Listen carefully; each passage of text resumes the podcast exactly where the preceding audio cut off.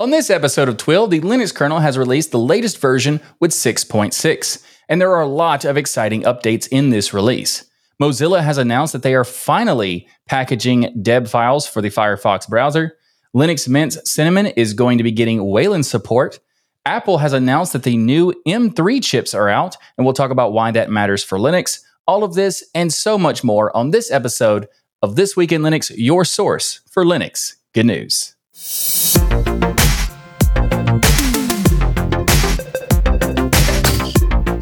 This episode of TWIL is sponsored by Linbit. More on them later. The Linux kernel has released the latest version, which is Linux 6.6. And naturally, since this show is called This Week in Linux, we are absolutely going to talk about it and talk about it first. So let's talk about the biggest change, and that's arguably the scheduler switch between the CFS scheduler and the EEVDF scheduler.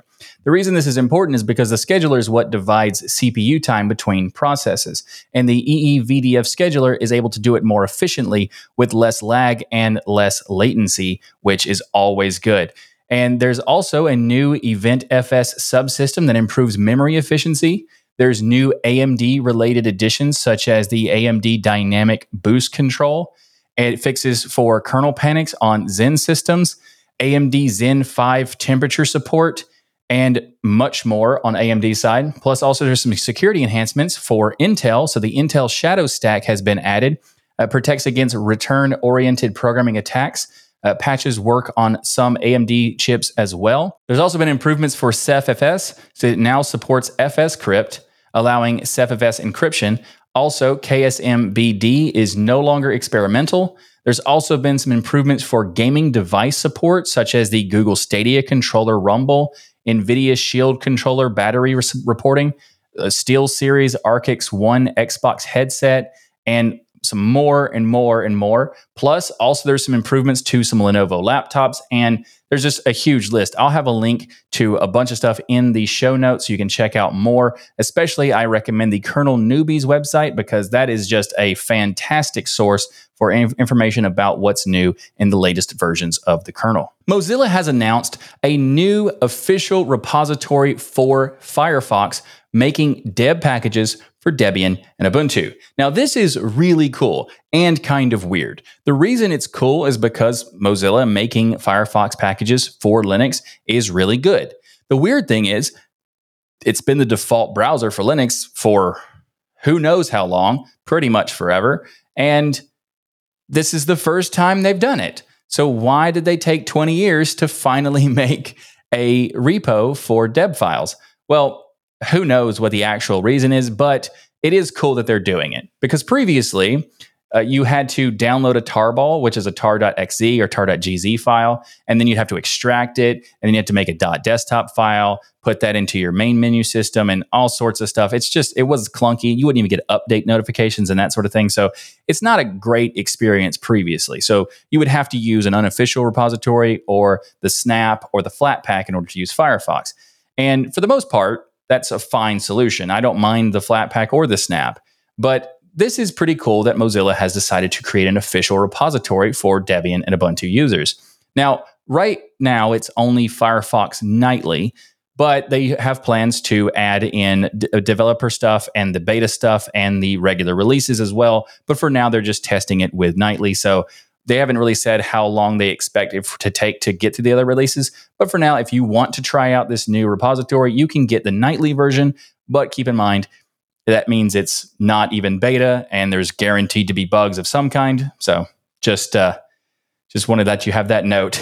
But I think this is really cool because at some point this will be very useful to a lot of people. But I am still curious why they waited so long. Is it like a marketing thing because so many people don't like the Snap version or what? I don't know.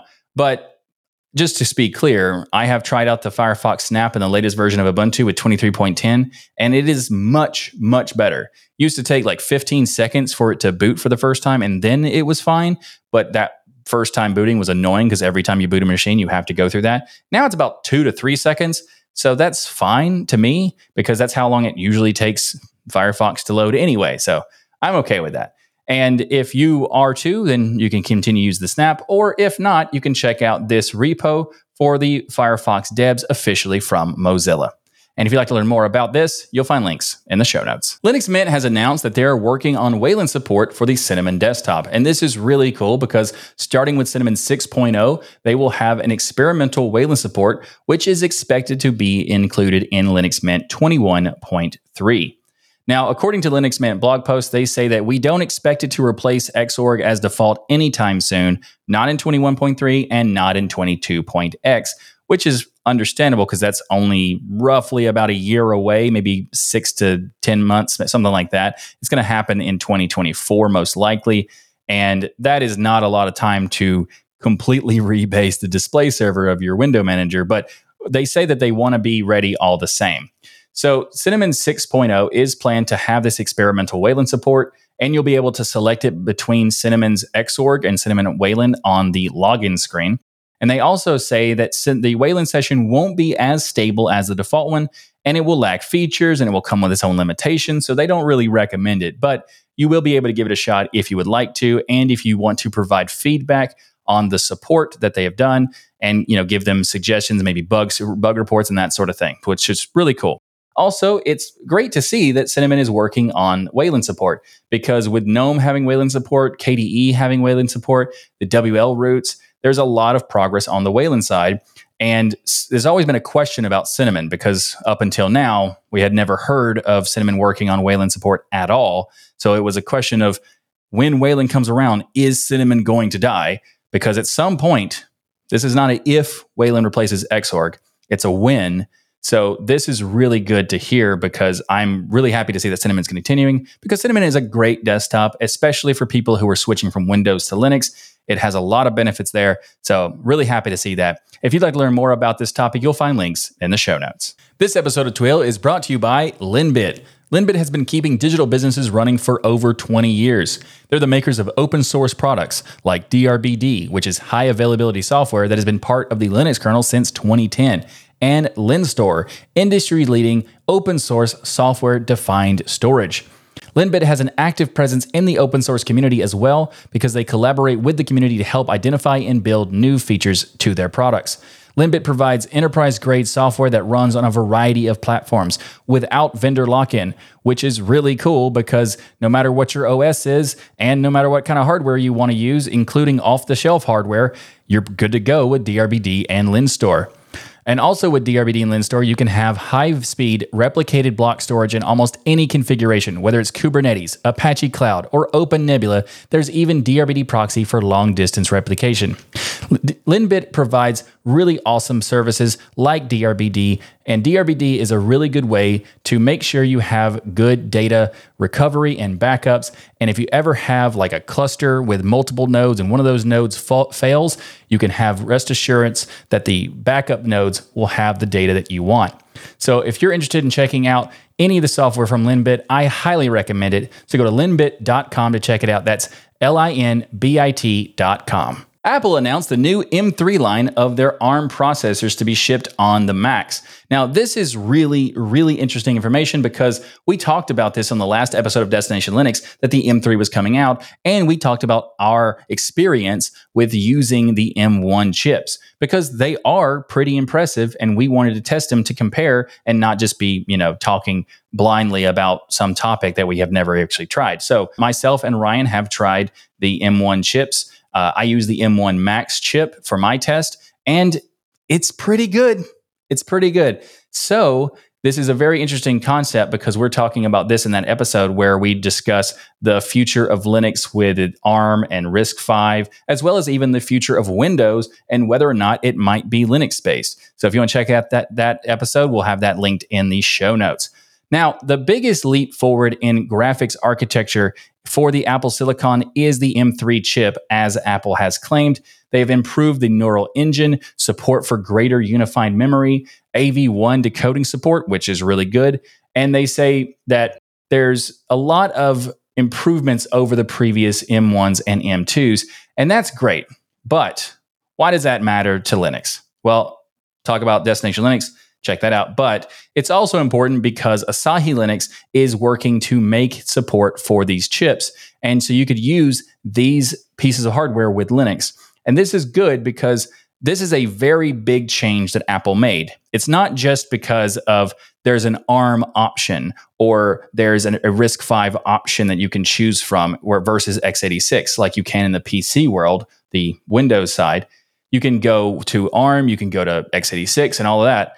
Whereas Apple just has the ARM side. And in that sense, it's very important to support that hardware because if someone who's a Mac user wants to switch to Linux, they wouldn't have that option after a while. Because if we didn't have support for it, then they would just be stuck on Mac, which it's not the worst thing. That would be Windows, but still having Linux as an option is much better. And to also imagine how good Mac runs on the M1 and the M2s and all that. Imagine Linux running on that at the optimum, like optimized efficiency and uh, that sort of thing. I am so excited and I can't wait to try Asahi Linux on these chips as soon as it is ready for full production because that just sounds amazing. And if you'd like to learn more about the latest announcement from Apple for some reason, you can find links in the show notes, but also, of course, the link to the Destination Linux episode where we talked about this because I think that is a very interesting podcast to check out. So that'll be linked in the show notes as well. Discord is now finally verified on FlatHub as an official Flatpak, which is awesome because Discord is probably one of the most popular apps on the communication side, especially for gamers and pretty much everybody at this point. We use Discord as a part of our community. So tuxdigital.com slash Discord if you want to join that. Also, our patrons get special access to patron only rooms on that Discord server, which is tuxdigital.com slash membership if you want to become a patron and get all of those perks. But this is really cool because it shows that the Discord team are want to support Linux because there's always been a Flatpak for a very long time for Discord, but it was not maintained by Discord themselves. It was maintained by a third party. And now it's officially maintained by Discord, which is just awesome. And a special thanks to all the people involved, like Cassidy James from Endless, Ting Ping, Fianeron, not sure how to say that, and also some other people who are helping get this done. Very awesome to see.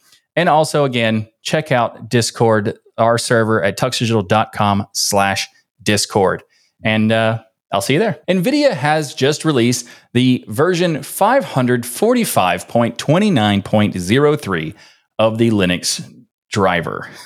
so there's a lot of cool stuff in here. There's actually something very important we'll get to in a minute, but let's first talk about some highlights and new features. So there's experimental HDMI support added for 10 bits per component.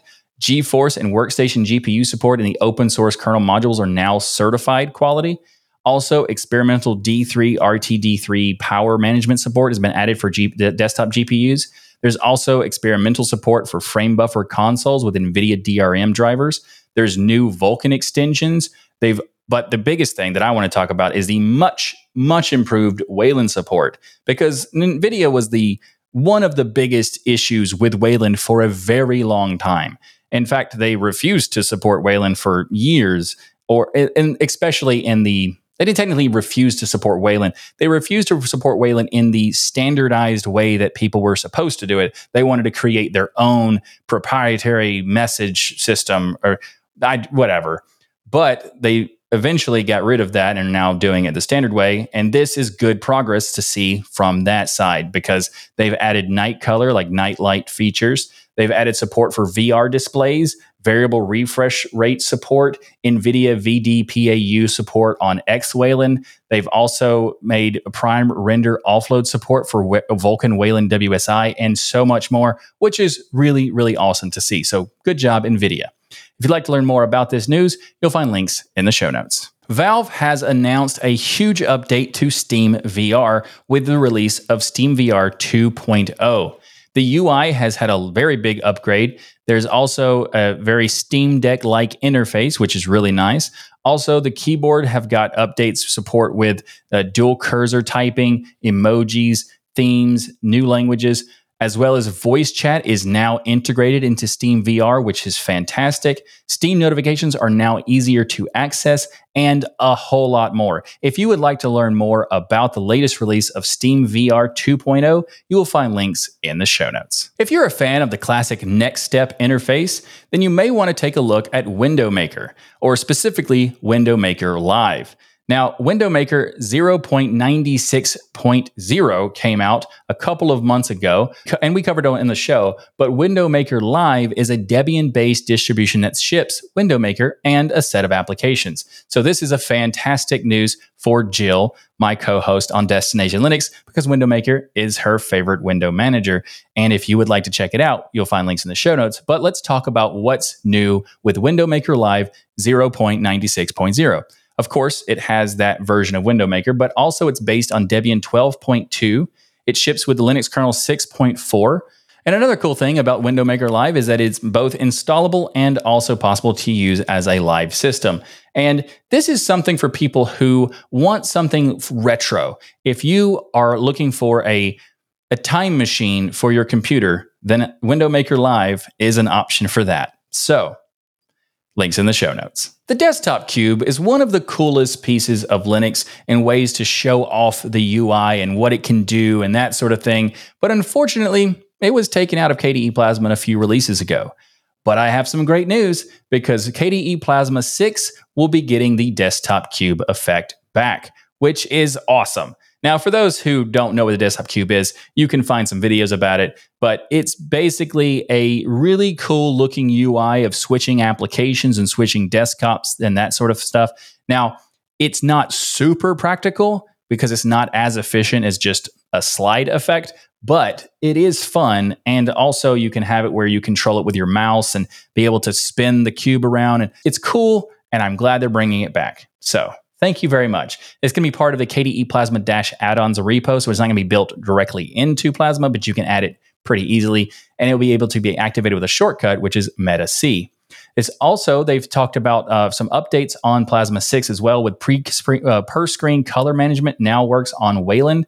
Uh, Spectacle can now take active window and window under cursor screenshots as well as omit window shadows from screenshots. And KDE Discover got some really nice UI improvements, such as color and alignment changes, a more robust display for screenshots, and much more. And there's a lot of other cool stuff in the news related to KDE Plasma 6. Like you can now use uh, the KRunner searching for uh, the overview. You also can have a fingerprint and smart card authorization working for the lock screen with Plasma 6 and plenty of other improvements and bug fixes and that sort of stuff. And if you'd like to learn more about what's coming in Plasma 6, you will check the links in the show notes for more information on that. Thanks for watching this episode of This Week in Linux. If you like what I do here on this show and want to be kept up to date with what's going on in the Linux world, then be sure to subscribe. And of course, remember to like that smash button.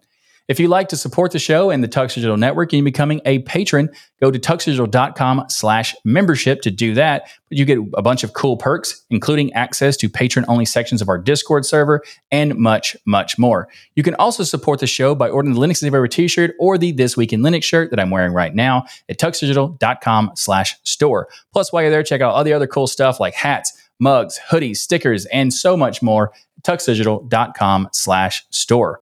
I'll see you next time for another episode of your source for Linux good news. Thanks again for watching. I'm Michael Tunnell. I hope you're doing swell. Be sure to ring the notification bell. And until next time, I bid you farewell. Unless you're going to the Ubuntu Summit, then I will see you pretty soon because that's what I'm doing right now. As soon as I finish the recording, I will be taking myself to the airport in order to get a flight. So that's called optimizing your time by recording an episode right before you leave for an airport flight. Is that optimizing or is that doing it at the last minute? It's a debatable question. So I'll leave it up to you in the comments. To be fair, I also have to do as late as possible so I can get as much news as possible. So there is that. But yeah, let me know in the comments.